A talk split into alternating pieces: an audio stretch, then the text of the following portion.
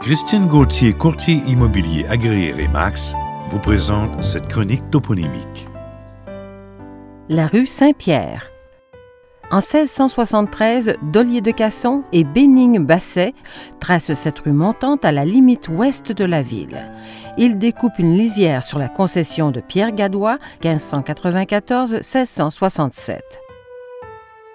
Pierre Gadois est installé à Québec avec sa famille depuis 1636 lorsque Maisonneuve l'invite à l'accompagner à Montréal.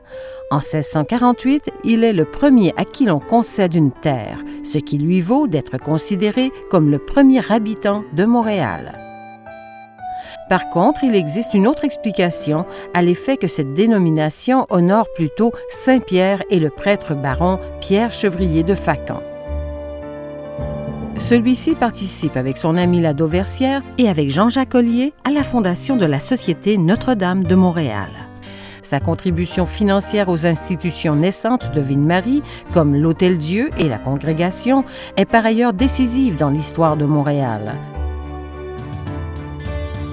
C'est lui qui, en 1683, offre à la paroisse la première cloche pour l'Église, cloche que bénit Dollier de Casson.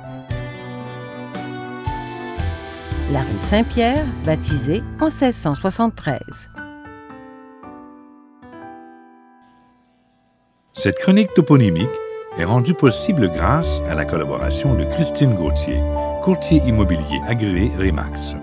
Vous cherchez une propriété disponible? Visitez christinegauthier.com.